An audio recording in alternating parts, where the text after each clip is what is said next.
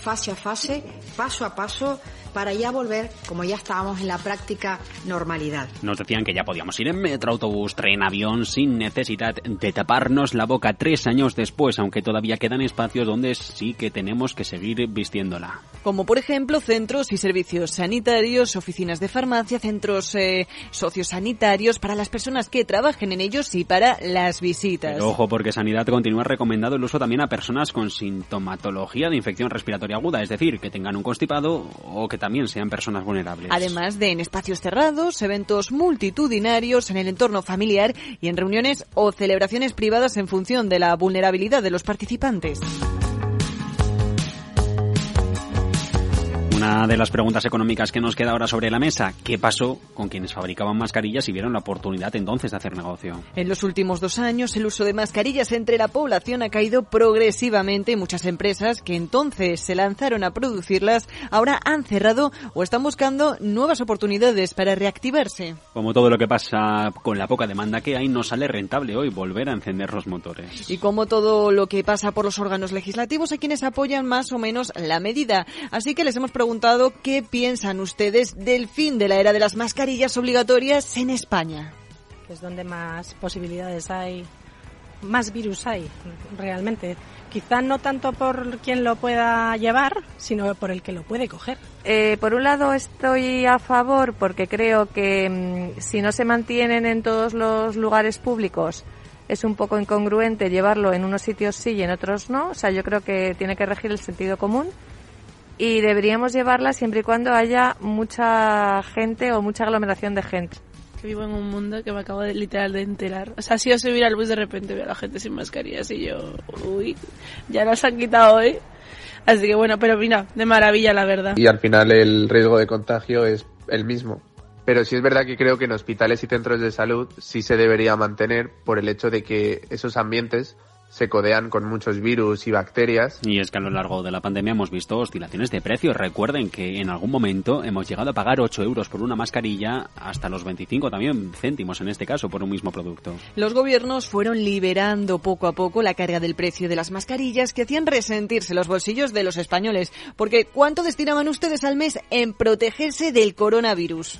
Uf, pues no te sé hacer un cálculo, pero desde luego muchísimo. Eh, en el último mes menos, porque ya como la han, levantado bastante las restricciones, eh, pero yo particularmente es verdad que he llevado mucho eh, la mascarilla, incluso cuando se ha levantado la restricción, pues en tiendas y en sitios así públicos con gente la, la he seguido llevando y a lo mejor al mes pues me he podido gastar porque yo uso FFP2 que son más caras Así que a lo mejor me he gastado 100 euros al mes. Tan, tan, tan heavy, ¿no? Pero es verdad que no entra en tu presupuesto, por así decirlo, pero no, es verdad que tampoco tanto.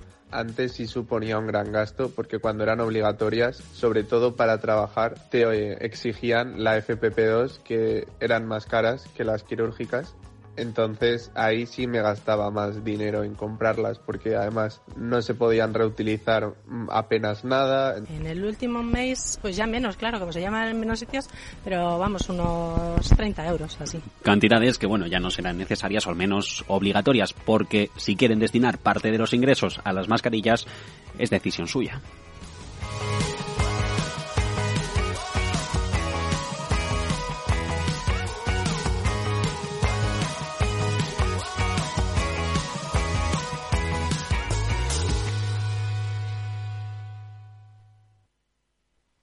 En Darwinex hay más de 100 millones de euros buscando traders con talento. Ya hemos pagado más de 4 millones en comisiones de éxito. Si te tomas el trading en serio, únete a Darwinex. Capital en riesgo. Datos actualizados el 16 de septiembre de 2022. En la era de la realidad virtual y teletrabajo, las empresas utilizan cada vez más los servicios en la nube e Internet se convierte en la nueva red corporativa. Pero la nube no siempre es un entorno muy seguro. Zscaler, con su nuevo y radical modelo Zero Trust, asegura usuarios y cargas de trabajo tanto de aplicaciones públicas como privadas. Descubra más en zscaler.es.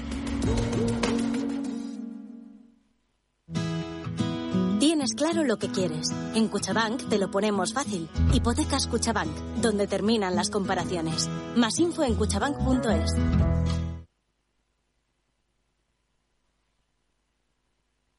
Tardes de Radio y Economía. Mercado Abierto.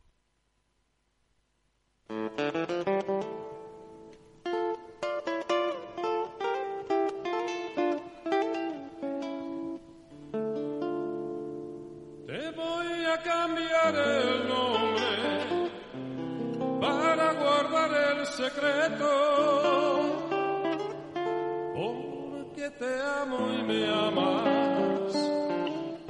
Y a alguien debemos respeto. Te voy a cambiar el nombre en base a lo que has traído.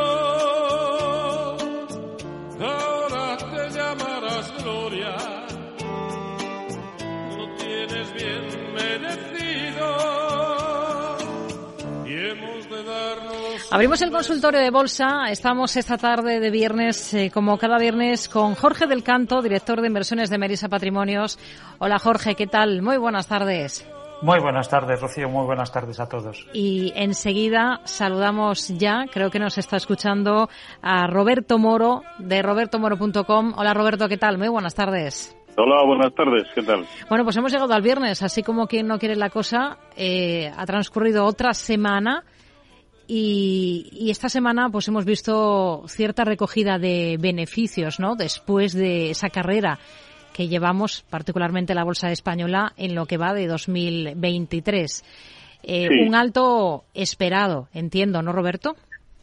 Sí, en cualquier momento podía suceder y en todo caso estamos hablando aún de una corrección eh, liviana, ¿no? Nada que nos invite a pensar que, eh, que el impulso alcista que comenzó o bien en diciembre o bien en octubre ha finalizado. No, Eh, simplemente una corrección como de hecho tuvimos dos jornadas similares eh, a, mediados del mes de, de enero, ¿no? Sobre todo en el caso del mercado español. Ahora por lo menos sí hay una referencia clara, es decir, los 9.300 se convierte en una resistencia eh, muy importante. Siguiente nivel, caso de poder superarlo en la proyección del techo del canal alcista en el que viene metido. Y estamos hablando, por lo tanto, de los 9.600 y los ínclitos 10.100, eh, que, bueno, eh, fueron los máximos de 2021 y que tantísimo tiempo está costando recuperar. Pero esto es como decimos siempre, ¿no? En, en todo es eh, con la perspectiva que lo mires, porque ayer mismo el IBEX estaba en sus máximos históricos, ¿no? En gráficos que, que no ajusten pagos de dividendos, con lo cual es de, incluso por encima del nivel en el que estaban, que también eran máximos históricos en eh, en febrero de, de 2020 cuando comenzó todo lo de la pandemia, ¿no? Y pero de la misma manera que la semana pasada prácticamente todos los índices, tanto europeos como americanos, nos dejaban velas semanales de continuidad alcista, en esta ocasión, aunque falta por ver cómo van a cerrar los americanos, pero en esta ocasión desde luego no está sucediendo así. Las velitas que nos deja, que tampoco son de mucha consideración, pero están siendo negras o, o dojis, ¿no? Por lo tanto, eh, síntomas de, de indefinición. Estamos justo en ese interín, yo creo que eso va a ser así hasta la jornada del martes, cuando conozcamos la decisión, no la decisión, sino los datos eh, correspondientes al IPC en Estados Unidos. Yo creo que van a ser jornadas eh, de bastante transición y en las que eh, es aventurarse demasiado el tomar posiciones tanto compradoras como vendedoras en el momento actual. ¿eh? Yo al menos eh, no lo veo. Eh, hasta ayer eh, el aspecto técnico que ofrecían determinados títulos, eh, pues como incluso podían ser en el mercado americano Tesla, Nvidia, eh, Netflix, eh, muy buena pinta, eh, Meta Platforms. Bueno, es que sobre todo los tres primeros que he comentado no solamente eh, ya no es así, sino que Netflix concretamente ahora mismo está cayendo un 3%, eh, Tesla está cayendo también un 6 eh, con 18%, eh, Nvidia eh, cae un seis y medio. ¿Por qué? Pues, pues vaya usted a saber, si es que no, claro, eh, por eso decimos, es que coger ahora cualquier eh, título y sobre todo de los más volátiles como son estos, evidentemente, pues es que en un solo día te han hecho te han hecho el apaño, vamos, por, por la otra punta, quiero decir. Así que ahora mismo creo que lo mejor es estarse quieto, porque yo al menos tengo ahora mismo, ¿eh? justo eh, el 10 de febrero a las 18.10, tengo el mismo criterio para comprar que para vender. Así que cuando no lo ves claro, lo mejor es estarse quieto. Más claro no se puede decir. Jorge. Bueno, yo lo veo de una forma muy similar y además siendo precisos, pues efectivamente tenemos que recordar que el IBEX 35 viene de marcar eh, máximos históricos en el, el índice que tiene en cuenta los dividendos, el que, el que es comparable con el con el DAS, incluso me atrevo a decir con, con el SP500, porque aunque el SP500 sí que descuenta dividendos, pero es que apenas pagan dividendos las empresas del SP. Allí, como tienen la costumbre de utilizar el mecanismo de recompra de acciones, que no solo no descuenta, sino que además eh, hace que aumente el precio de las acciones y por lo tanto que dice apunte más hacia arriba, pues entonces eh, es el que es comparable. Y bueno, lo que veo también es que es prematuro para dar por concluida la, fiesta, simplemente eh, lo hemos comentado en las últimas semanas, a toda acción le sigue una reacción.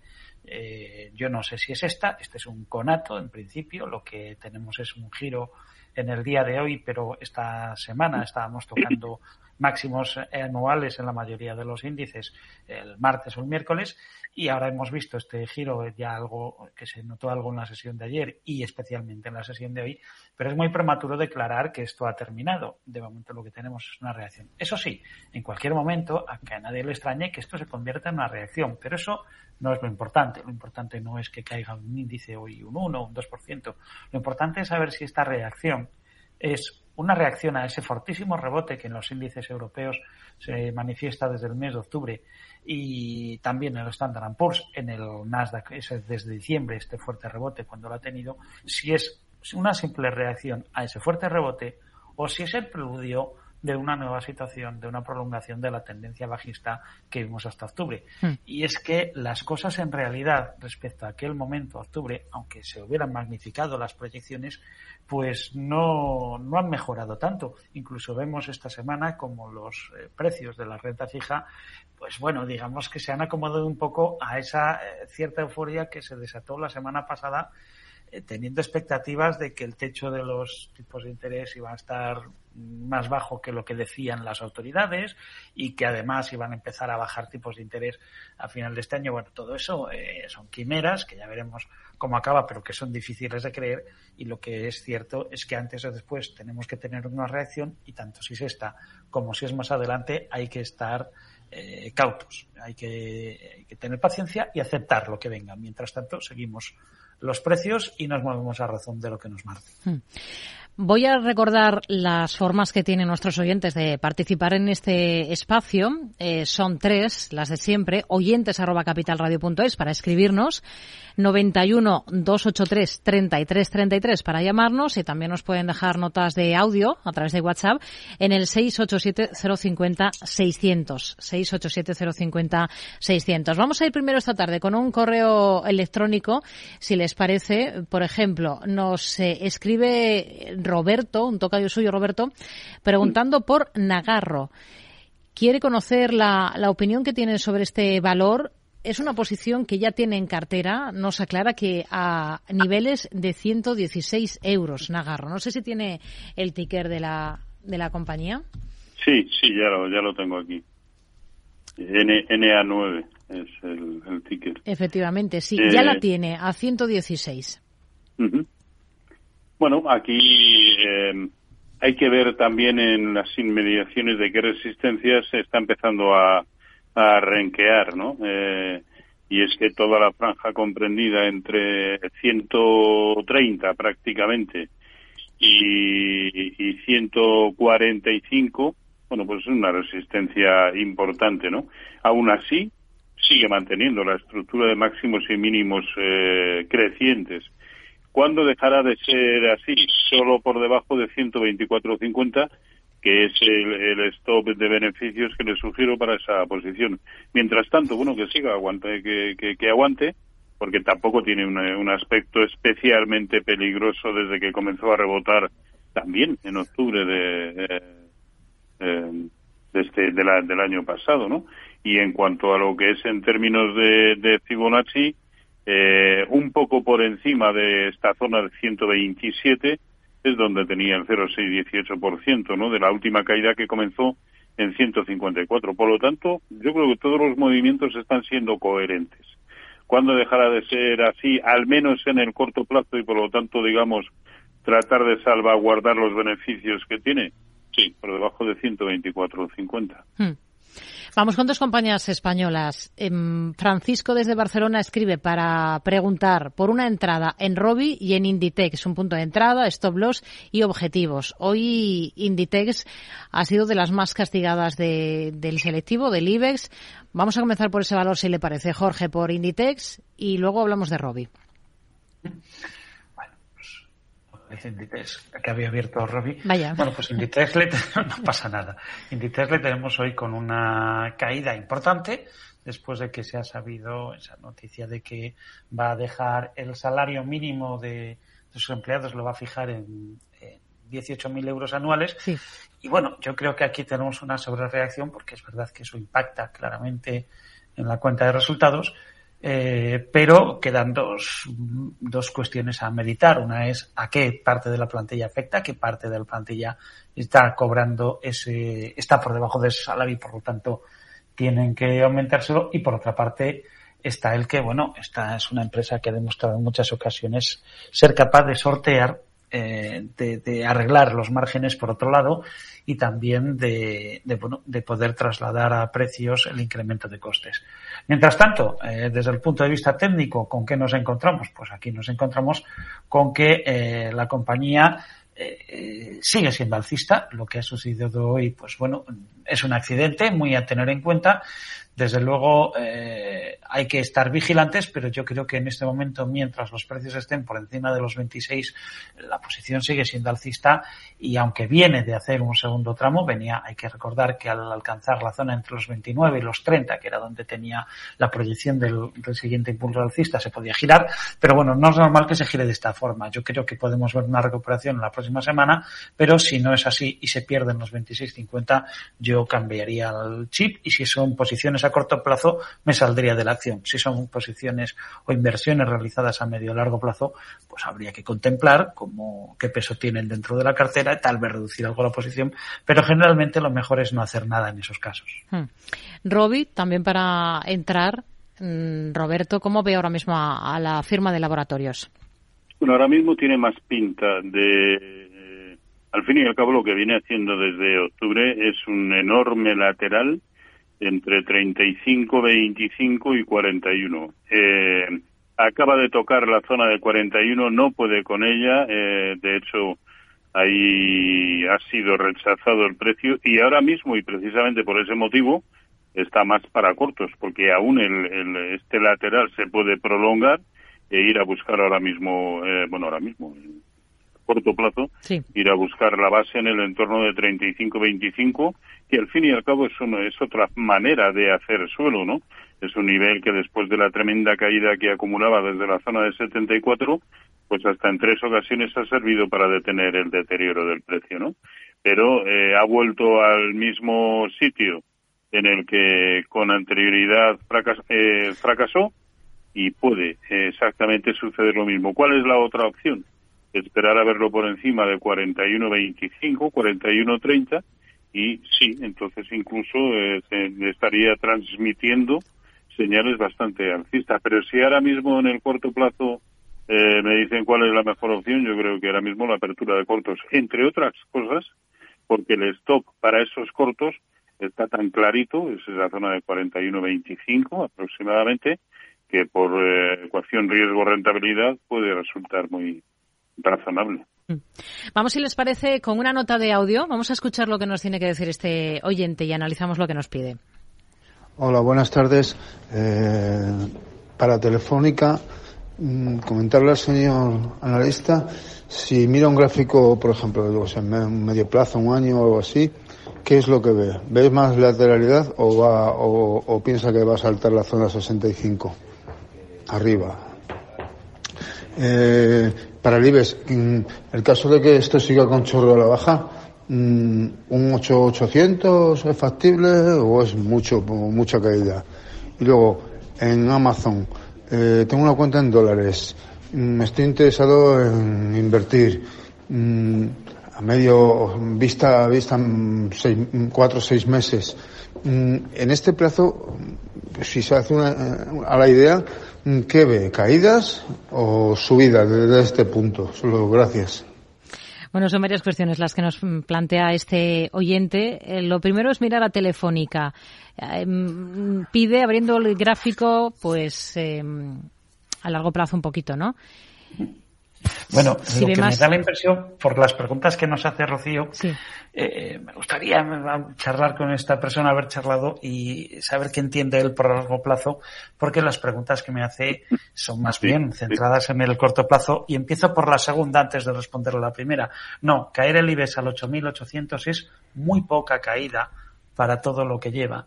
El- cualquier caída del IBEX 35 a niveles de 8.100, 8.080, 8.050 serían perfectamente normales y proporcionales a lo que lleva incluso por debajo. Es decir, una caída al 8.800 no solo no es normal, sino que además es probable. Eh, la semana pasada leía a Enrique Castellanos, que hacía un estudio muy interesante en un medio y publicaba cuál era eh, la probabilidad estadística, o sea, cuál era el precio que descontaba el mercado que podía tener el IBEX 35 al vencimiento de la próxima semana, que es el viernes de la próxima semana, cuando hay vencimiento mensual de, de opciones en el IBEX 35 y señalaba que el más probable para el mercado por las posiciones que tenían eran 8.500. Es decir, bajo esta perspectiva, que no, caer, eh, estamos en 9.000, 9.100, caer a 8.800 es caer muy poco. Hablando de Telefónica ya, si la miro por abajo y él me pregunta qué veo mejor, qué es más probable, bueno, pues ahora mismo lo más probable es que sí, que supere los 365. ¿Y por qué digo esto?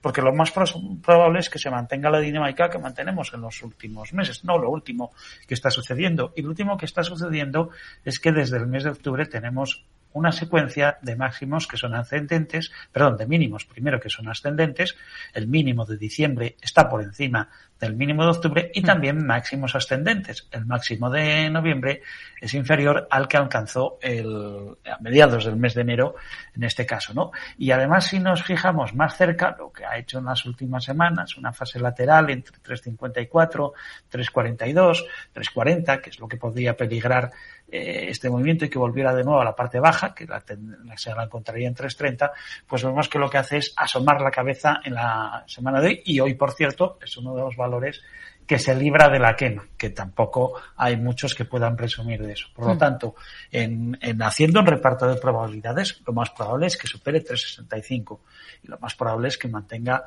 esa tendencia. ¿Qué es lo que haría peligrar este, este pronóstico, este reparto de probabilidades? Desde luego, por debajo de los 330 cancelado, este, quedaría cancelado este reparto de probabilidades. Eso está claro. Y quedaría muy comprometido por debajo de 341. Es decir, si está pensando en tomar posiciones, un momento adecuado podría ser este, con un stop en la pérdida de los 3.40, o bien esperar a la superación de los 3.65, como bien dice, y teniendo paciencia, pues se dan las circunstancias en las que uno decide, pues ahora compro o ahora no compro. Ponía el fuego también en Estados Unidos, en Amazon en concreto, porque nos decía que tenía una cuenta en dólares y hablaba de un periodo, en este caso, de cuatro o seis meses. Roberto. Es lo que viene siendo corto plazo. Sí, sí, sí. No, no tengo ni idea. Es que de, eh, cuatro o seis meses con las eh, con los interrogantes que al menos para mí tiene ahora mismo el, el mercado, eh, eh, con el escenario que manejo como más probable, es que sí, es casi un, largo plazo, pero mucho más en, en títulos eh, como, como Amazon, ¿no? Porque, a ver, Primero, eh, en la medida en que el Nasdaq 100 solo ha corregido desde que comenzó a rebotar eh, en octubre, eh, solo ha corregido el 0,382% de Fibonacci de lo que fue toda la caída desde los máximos históricos, además prácticamente al, al TIC, solo ha corregido el 0,382. Eh, en ese eh, mismo espacio de tiempo, Amazon ha, ha corregido el 50% de toda la caída, eh, pero aún así solo desde la caída de agosto. ¿Esto qué quiere decir? Que en términos relativos está mucho peor que el propio índice. Por Lo que pasa es que, claro, cualquier reacción en contra de la tendencia principal, que a mi entender sigue siendo claramente bajista en, en, Amazon, eh, claro, le ha llevado a subir eh, desde comienzos de enero, no, en este caso no ha sido octubre, sino desde enero, eh, le ha llevado a subir un 40%. Ahora, ¿cómo se ha girado dejándonos una vuelta en isla? Impresionante que al propio tiempo es una, es una figura un de, de giro, que es una estrella vespertina. Conclusión si pierde la zona de 93-80 y ya estamos prácticamente a un 3% de ese nivel, su único objetivo volverá a ser lo alcance o no. Siempre digo lo mismo, pero es que es así, la zona de 81, que es el origen del, del movimiento. Ahora, ¿realmente merece la pena jugárnosla a negro o a rojo en un título que en tres jornadas cae un 10%? Yo, la verdad que no. Eh, para mí la respuesta estaría clara, pero eh, desde luego, mm, aspecto como para comprar, que al fin y al cabo es lo que nos eh, preguntaba, no, no, en absoluto, al contrario. Hmm. Estás dando más señales de entrada en cortos que en largos. Siguiente valor, vamos a ir a la bolsa alemana, Bayer. Paco nos escribe un correo y nos pregunta por esta compañía. Ya la tiene en cartera, Jorge, a 59 y medio. Y quiere saber, pues, qué harían, qué haría usted en este caso, en su lugar con una posición en Bayer. Hoy ha cerrado a 58,80. Bueno, pues la verdad es que también es una acción que se ha girado rapidísimamente desde la sesión de ayer, llegaba a tener un máximo en 65 y hoy la tenemos pues más de un 10% por debajo. Es un giro muy serio que encontraría un primer nivel de, soporte entre los 57.90 y los 57.30, ¿no? que es la zona de resistencia que superó recientemente, el día 6 de febrero, esto es la semana pasada, la que superó para lanzar ese movimiento tan fuerte al alza en un segundo tramo. Si nos cogemos lo que hizo, sin, ir más atrás, simplemente lo que ha desarrollado desde finales de diciembre, vemos un primer tramo que arrancaba en el entorno de los 48 y medio y que llegó hasta los 58 aproximadamente.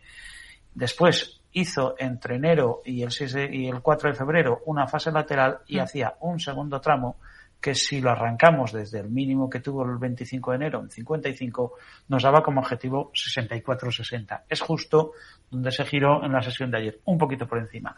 La reacción puede continuar. ¿Qué pasa? Pues yo no sé por qué la tomó en cartera. Desde luego, si era especulativa, eh, el giro de ayer debía haberle puesto sobre aviso. Y en el momento que hoy se colocó por el mínimo de ayer, debería haberle sacado. Eso sí, habría salido sin ganancias. Posiblemente hasta hubiera perdido por las comisiones de compraventa, del, dependiendo del instrumento financiero que hubiera hmm. utilizado.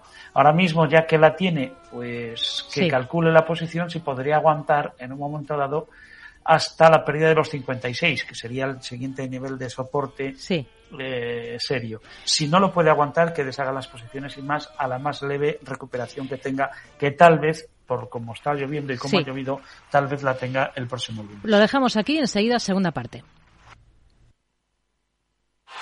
¡Vaya acción!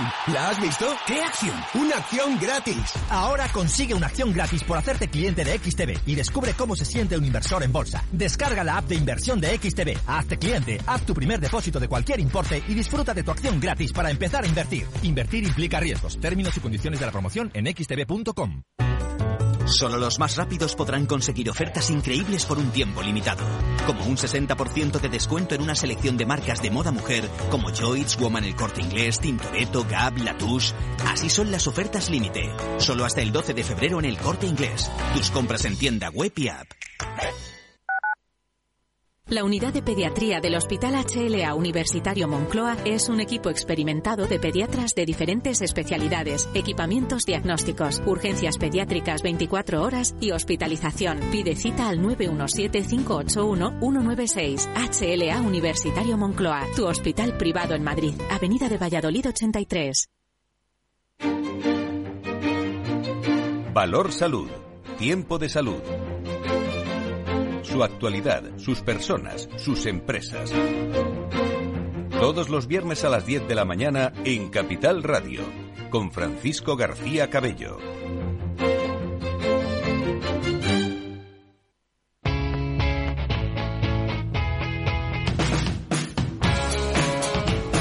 La economía despierta.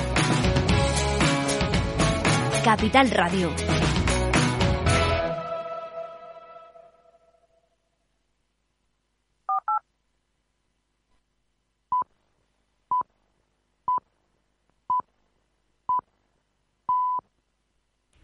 Seis y media de la tarde, cinco y media si nos están escuchando desde Canarias. Enseguida ya saben que entramos en esa segunda parte del consultorio de bolsa de esta tarde con Roberto Moro y Jorge del Canto. Pero antes vamos a notar lo interesante del próximo lunes. Agenda para esa jornada, Javier Luengo. ¿Qué tal, Rocío? Pues si te parece lo que dices, vamos con la agenda para este próximo lunes. Un arranque de semana que llegará con el dato de PIB en la mayor economía del sudeste asiático, en Singapur, junto a también la evolución de precios en el caso del país neutral, la eterna Suiza. Desde la tarde española tendremos que atender a otros derroteros, concretamente a referencias en Estados Unidos, informe mensual allí de la OPEP, veremos qué pasa con el mercado de crudo y el IPC subyacente, el enero, el de enero, referencia que utilizará la Reserva Federal para decidir su mm, devenir en política monetaria de cara a la cita del mes de marzo. En renta variable, resultados trimestrales, alguna jornada en la que tendremos unos números antes de apertura de mercado, concretamente de compañías como First Energy o Arista Networks. Mercado Abierto con Rocío Arbiza.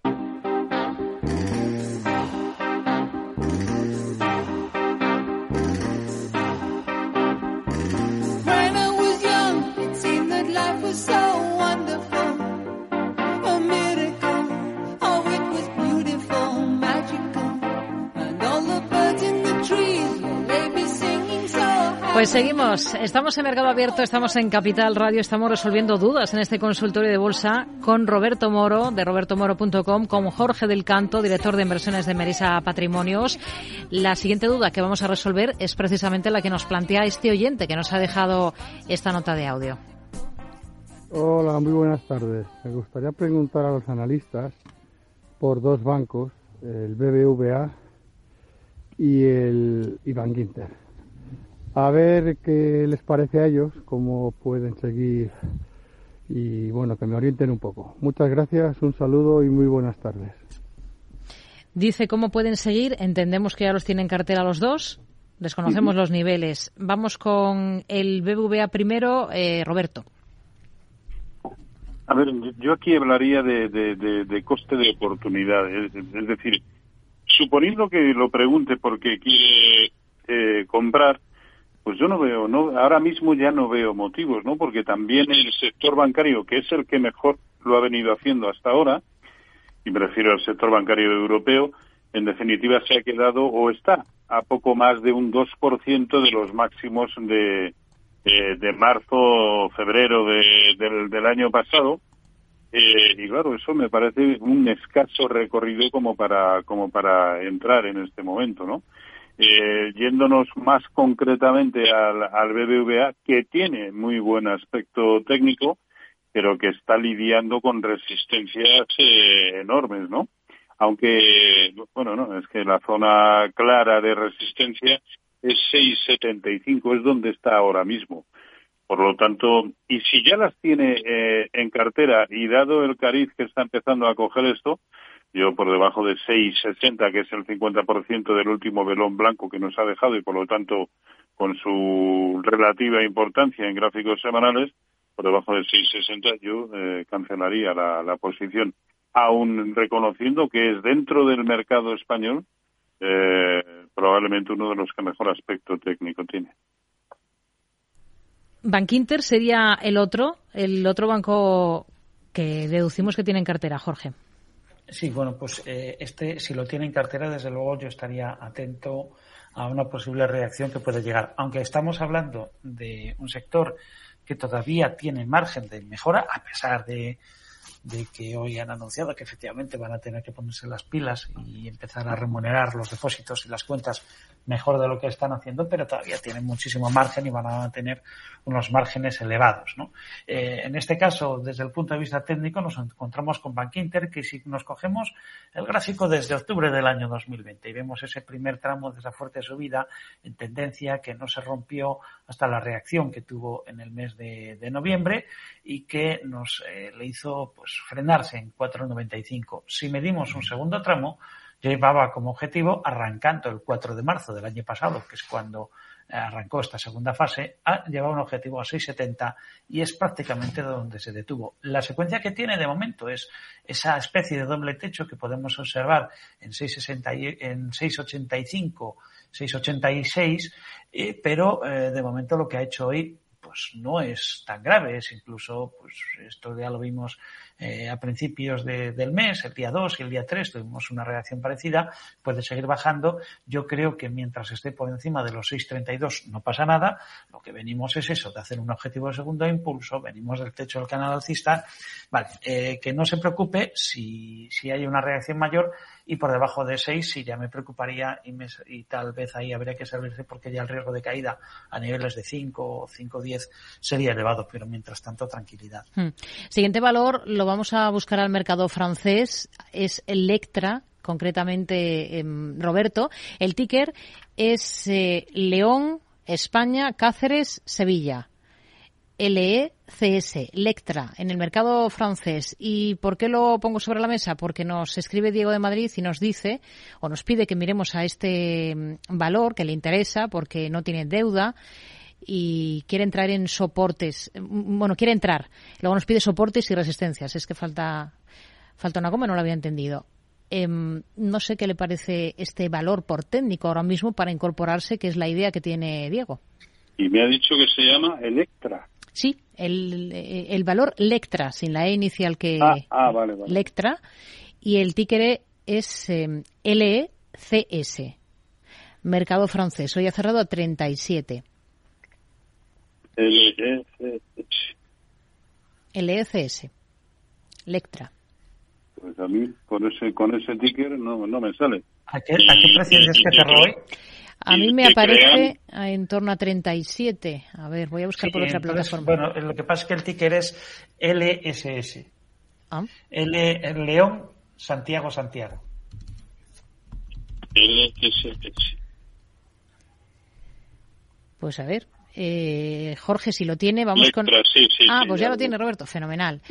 y, lo, tengo, es una forma de hablar, porque se me ha ido a, negro. Madre mía.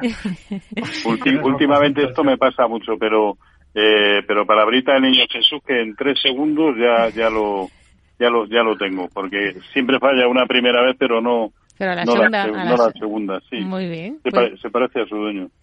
Eh, Va, a ver, pues ya lo, ya lo tenemos aquí. Fenomenal, es para entrar.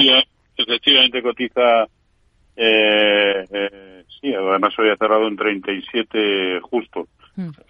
Yo no, yo no veo motivos para entrar y mucho más después del susto que introdujo el movimiento de ayer, ¿no? Y en mínimos intradiarios se fue a lo que es una zona de soporte en el entorno de 33.20. Eh, creo que si lo que estamos viviendo, y, de eso caben pocas dudas, es una corrección, me parece que aún es insuficiente eh, para, eh, para haber ido a buscar cualquier reacción o cualquier corrección a lo que fue la última subida que comenzó en el entorno de, de 26. Creo que eh, debiéramos verlo en el entorno de 32-30 y si ahí se aguanta, bueno, pues eso ese probablemente a un buen nivel para retomar el, el interés comprador, ¿no? Mientras tanto, y dado que me parece que nos lo ha preguntado para entrar, yo no veo motivos para, para entrar. Hmm. Pero es que esto va a ser una tónica común en la gran mayoría de los títulos que contestemos hoy, a mi entender, ¿no? Sobre todo porque eh, mm, cada día el mercado nos transmite señales distintas, ¿no? Y vamos a acabar eh, convirtiéndonos en seguidores del precio, vamos siempre a rebufo del precio y, los estados de ánimo que nos lleven a comprar o a vender tampoco debieran variar de un día para otro, ¿no? Eh, antes hemos comentado al principio del, del, programa el escenario que parecía más probable, aquel por el cual, pues aún yo al menos no sé, y, me parece que, que, también lo ha corroborado Jorge, eh, yo no sé si estamos ante el inicio de una corrección más severa o si esto es simplemente una pausa, como hemos tenido muchas dentro de lo que es un escenario bastante alcista eh, desde el mes de octubre. Y eso va a ser algo común al conjunto de los de los títulos que tan pronto, eh, eso es lo que decía antes, ¿no? De, de Meta, de eh, Netflix, Nvidia, Tesla, que hasta ayer tenían un aspecto técnico mm, fabuloso y que hoy incluso te invitan a pensar lo contrario. No podemos estar así. Así que eh, yo al menos prefiero, hasta que no vea las cosas claras, prefiero retraerme. Y desde luego, eh, Lectra no, no me da Ahora no me transmite señales suficientes como para comprar. Hay dos valores por los que Pedro nos escribe preguntando, también es para posible entrada, son Alstom y AXA, con posibles objetivos y stops, si es que lo ven. Mm, vamos a ver estos dos casos concretos. Vamos a empezar por Alstom, Jorge.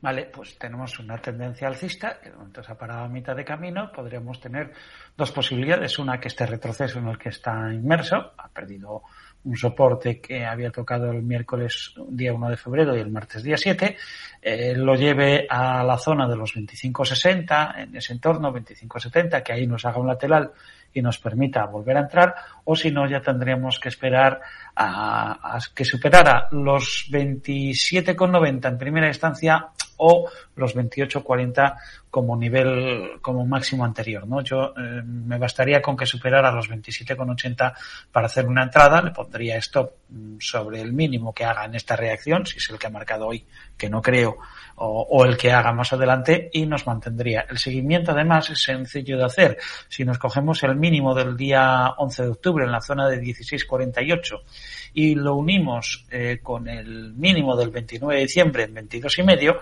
esa proyección, esa proyección visual que podemos hacer hacia arriba es la que podemos utilizar como guía para mantener la posición abierta que iría con un objetivo a alcanzar los 31 y medio, 32, ¿no? Eh, sería el objetivo final de esta segunda fase de, de este rebote. Mientras esté por encima, ya digo, de esa proyección. Sería muy fácil de llevar y mantener la posición en, ese, en esas circunstancias. Hmm. El otro un, un, inciso, sí. eh, eh, Jorge, ¿recuerdas cuál fue el último título antes del descanso que lo analizaste tú? Eh, como, como, sé que lo, que lo apuntas todo. Sí, espérate, a ver, ¿cuál fue? Pues no me acuerdo. A ver si va a Bank ser... Inter, ¿no? Si no me equivoco.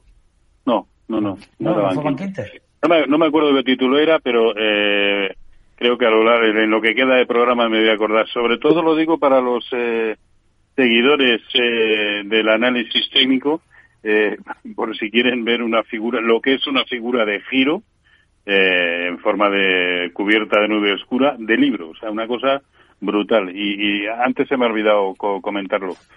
Era una, un apunte, pero me acordaré seguro. ¿Cuáles más hemos analizado? ¿Hemos analizado Bayer, por ejemplo, puede ser? Pues podría ser Bayer, sí, me, me suena Bayer y, Ba- y Bank Inter. Después ya... Hmm. Ahí, efectivamente, eh, Bayer, muy buena Bayer. memoria. Bueno, mm, Eh, lo tengo aquí eh, anotado, sí, ¿eh? sí. En memoria un clarísimo ejemplo de figura de giro. Eh, vale. Eh, el inciso y luego vamos a el, nos quedaba AXA creo recordar tengo bueno tengo aquí anotado AXA hemos visto Alstom vamos con AXA con Roberto que también es Eh, para para entrar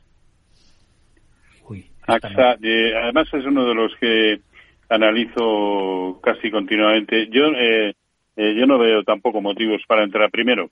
Lleva con un movimiento lateralizado más o menos dos semanas, pero también es normal, porque eh, durante esas dos semanas se ha estado enfrentando a la tremenda resistencia que tiene o que tenía de- en, en los máximos de, de febrero de 2022 en la zona de 29, 29, 10, ¿no? Y, y primero porque está muy lateral, lo cual nos permite pocas opciones estratégicas. Segundo, porque lo que está haciendo es de momento fracasar repetidamente, además, ante esa resistencia enorme de los 29 euros. Así que, ¿no? Es más, eh, también por coste de oportunidad pudiera ser una eh, una buena eh, un buen subyacente para entrar en cortos en el momento actual. Sí, sin duda. Además voy a añadir algo porque según lo he visto, dices, bueno, de entrada dices, ahí tenemos una fase lateral muy chula en una zona que es de fortísima resistencia. Porque fíjate que además si proyectamos desde el 20, desde octubre del año 2020, proyectamos eh, con ese primer tramo que hizo hasta 18-15, cuál sería la máxima proyección, eso que yo me llamo precio seguro, me alcanza precisamente a la zona entre los 28 y 28 y medio y lo tenemos cotizando por encima. Y me fijo en el RSI y veo una divergencia a la baja y me veo un lateral, digo, jo, pues estás de libro para que si pierde los 28,20 buscar un corto, el stop se lo coloco por encima de 29 y caray, tengo mucho hacia abajo y muy poquito hacia arriba. Es mejor para cortos que para largos, sin duda. Hmm. vamos a ir con más cuestiones por ejemplo con esta nota de audio Hola, buenas tardes. Me llamo Javier y muchas gracias por dejarme preguntar a Capital Radio. Quería preguntarle al señor del Canto eh, cómo ve a Amper por así por fundamentales. Bueno, yo subió un 10, hoy ha bajado un 6, yo estoy a 0,16, tengo una, tengo poco dinero ahí, pero bueno, ¿cómo, cómo la ve así por fundamentales? Luego te voy a preguntar a ver qué opinan de la posición bajista que tiene que ha declarado BlackRock sobre Telefónica. No entiendo cómo se puede consentir que una empresa que tiene eh, una parte de, o sea, eh, un fondo inversión una parte de una empresa como es BlackRock con Telefónica, luego se ponga corto eh, con 29 millones de acciones. No, tengo nada contra los cortos, yo hago mucha operativa de cortos también, pero no entiendo cómo eso se permite en, España, o sea, porque es que no lo entiendo. Y bueno, y luego para terminar, ¿qué le parece Safir? ¿Dónde tendríamos que vender? Muchas gracias, que tengáis un buen fin de semana todos. Bueno, pues Javier deja varias cosas sobre la mesa. Vamos a empezar por Amper, si le parece, eh, Jorge. Y luego, mm, no sé si quieren comentar algo de esto que dice Telefónica. Y vamos eh, con Roberto Consacir. Amper.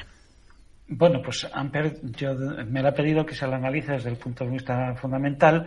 Lo estoy mirando rápidamente, pero vamos, lo primero que veo es eh, que es una empresa que le cuesta muchísimo trabajo ganar dinero que lo pierde con suma facilidad y esto es lo que se refleja.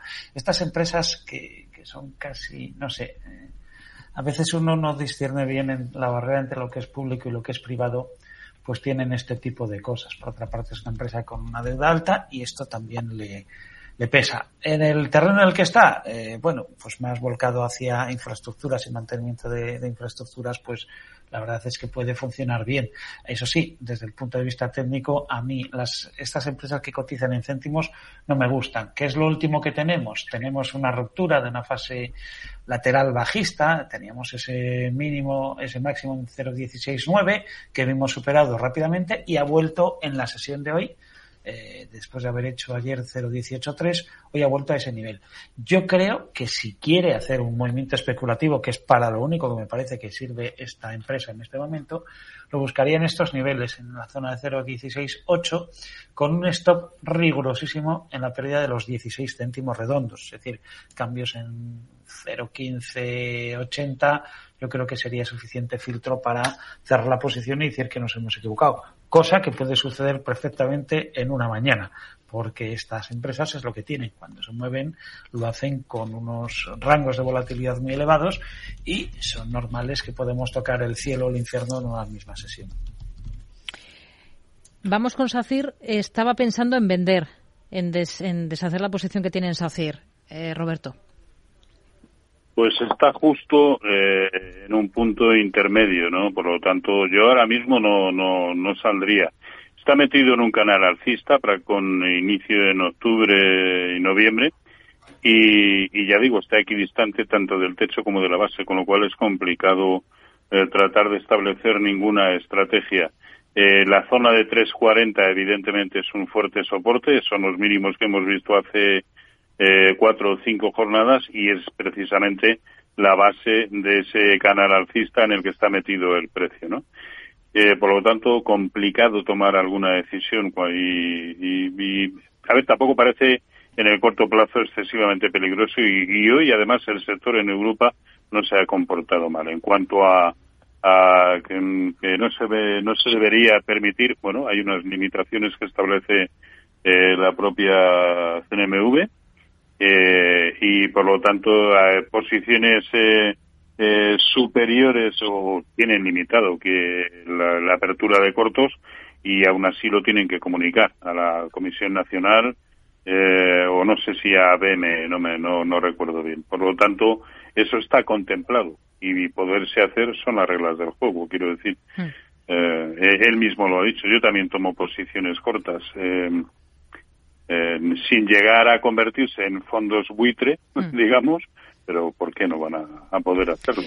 Hacía referencia o lo ponía sobre la mesa por el hecho de que BlackRock es el máximo accionista de Telefónica y ha desvelado ahora pues esa posición eh, corta. A ver, lo que pasa es que BlackRock es un accionista accidental de muchísimas empresas. Hay que recordar quién es BlackRock. Es una gestora que se dedica a hacer fondos réplica de índices principalmente, es el, el origen de, de, la gran dimensión que tiene BlackRock y lógicamente al, al, hacer posiciones índice y empezar a tomar posiciones para replicar los índices acaba teniendo acciones de las compañías que lo componen y esto lo acaba convirtiendo en accionista accidental. Quiero decir, el interés de BlackRock desde luego no era eh, entrar al Consejo de Administración y participar en la toma de decisiones de Telefónica, sino que se ha convertido en accionista de referencia por las posiciones tan fuertes que tiene eh, al, al, hacer las réplicas de sus índices. Por lo tanto, eh, el que haya ajustes y tome posiciones largas y cortas entra dentro de esa dinámica y por lo tanto yo creo que no, en este caso además no hay ni, por mi parte yo no haría ni un reproche desde el punto de vista ético a la actuación de BlackRock en, esta compañía y en otras.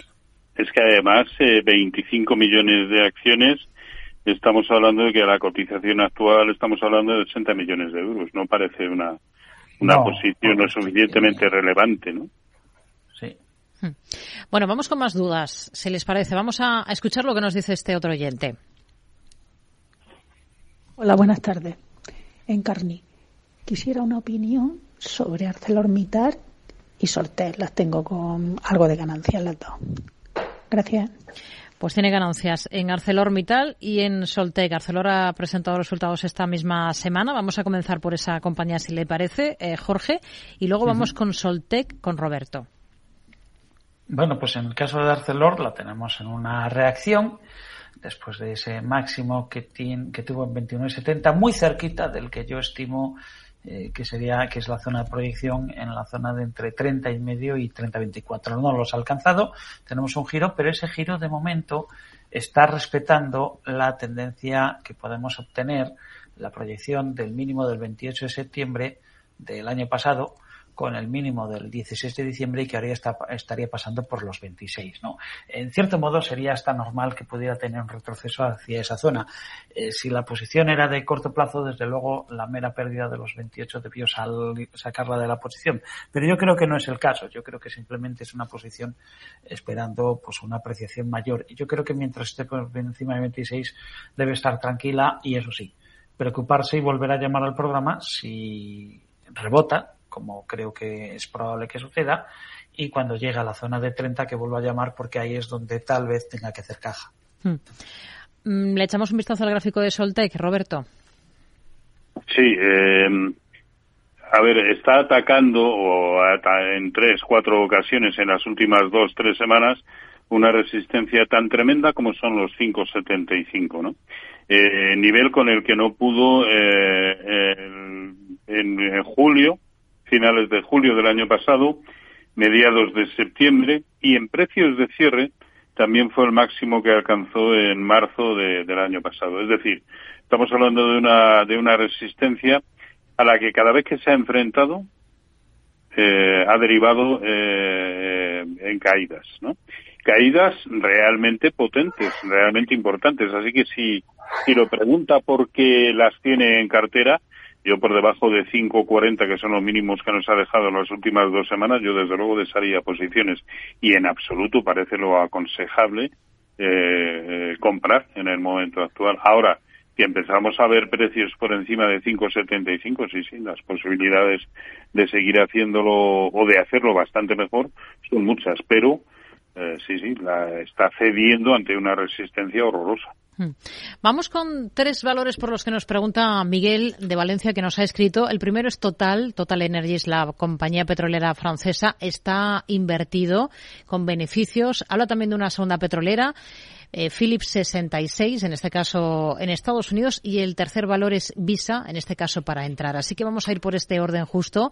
Vamos a comenzar con la francesa, con Total Energies, en cartera con ganancias. Jorge.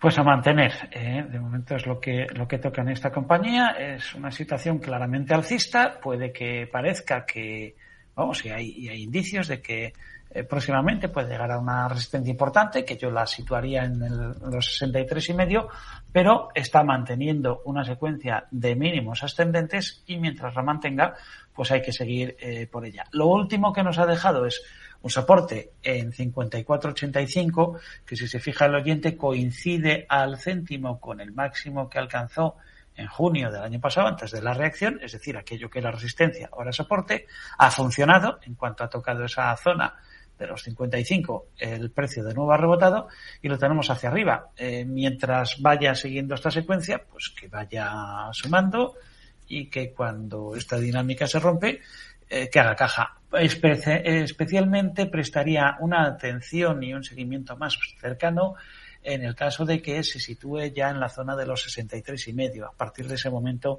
ahí sí, cualquier giro eh, tal vez debería ser aprovechado para cerrar posiciones y hacer caja. Hmm. Siguiente valor, Philips 66, también mismo sector, el eh, petrolero, energético, sector energético en Estados Unidos y también con ganancias. Roberto. Pues vigilaría bien esas ganancias, ¿no? Porque eh, prácticamente está haciendo. Es cierto que en zonas eh, relevantemente altas, eh, porque sus máximos históricos los tiene en el entorno de 126,70, luego no dista mucho de esos niveles, al menos no lo que dista el propio crudo de, sus máximos, ¿no?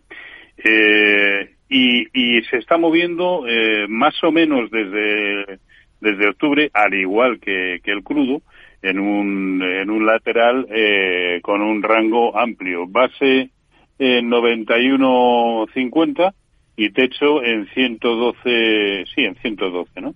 Y ahora mismo está en 105, es decir, casi, casi, eh, pues, eh, a la misma distancia de uno y otro. Es verdad que dado los movimientos precedentes parece capaz de completar el recorrido, al menos hasta esos 112, ¿no? Eh, pero bueno, esto supondría una subida de un 6% y un 6% para el crudo significaría romper la enorme resistencia que tiene en 82. Y hoy por hoy no veo factores que puedan ayudar a que eso suceda, ¿no? Hmm. Por lo tanto, nos lo pregunta, después de esta perorata, ¿lo preguntaba porque quería entrar o porque ya las No, no, ya lo, ya lo tiene con ganancias. Es, verdad, en, ganancias. Pues entonces eh, establecer un buen stop de, beneficios. Hmm. El origen del movimiento de, de hoy, que fue eh, próximo también a la apertura de ayer, es decir, la zona de 103.40, a mí me valdría para, para deshacer y, hmm. y materializar beneficios. Visa, eh, muy breve, ¿sí o no entrar ahora, Jorge? Eh, no, eh, claramente. Yo esperaría, es muy complicado, esperaría en todo caso a una superación muy clara desde este momento de los 235 dólares. Pero aún así me costaría trabajo mantenerme. Yo creo que está, está peligroso en este momento. Es más probable que haya una reacción que no una continuidad al alza. Nos quedamos con ello. Jorge del Canto, de Merisa Patrimonios, gracias. Hablamos la próxima semana. Hasta la próxima semana. Roberto Moro, de robertomoro.com. Gracias y hasta el viernes. Buenas tardes. Gracias, cuídense. Un abrazo. como la llama, como la nieve, como el milagro que se aparece. Pues terminamos, como siempre. Gracias por acompañarnos en estas tres horas de radio. Gracias a todo el equipo del programa, Selena Niezbal, Alejandra Moya, Elisa Solano, Juan da Cañadas en el control técnico y Javier Luengo, con quien les dejamos ahora en Enfoque Global. Nosotros nos despedimos hasta el lunes a las 4. Gracias. Buen fin de semana.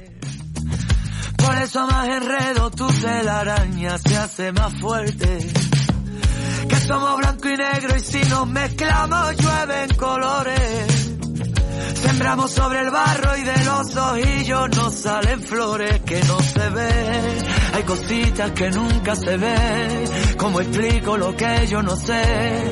Que no puedo aunque quiera dejarlo. Eres como la llama, como la nieve como el milagro que te aparece, la peligrosa razón que encuentro para curar lo que siento eres, a veces frágil, a veces fuerte, me da la vida, me da la Tardes de Radio y Economía, Mercado Abierto, con Rocío Arbiza. Un buen restaurante, velitas, música de jazz. Este San Valentín me pido pasar el día contigo. Y también te puedes pedir un Samsung Galaxy Watch 5 LTE 40 milímetros negro smartwatch por 239 euros. El próximo 14 de febrero te pido por San Valentín. Porque el amor bien merece un día. El corte inglés, en tienda web y app. Torre Emperador Castellana una de las cinco torres de Madrid pone a tu disposición espacios de oficinas sostenibles para alquilar que se adaptan totalmente a tus necesidades con un entorno y vistas inmejorables, buenas conexiones de transporte y unos servicios de gestión únicos que harán mucho más especial el día a día de tus empleados. Torre Emperador Castellana, donde los negocios hacen negocios. Capital Radio. Siente la economía.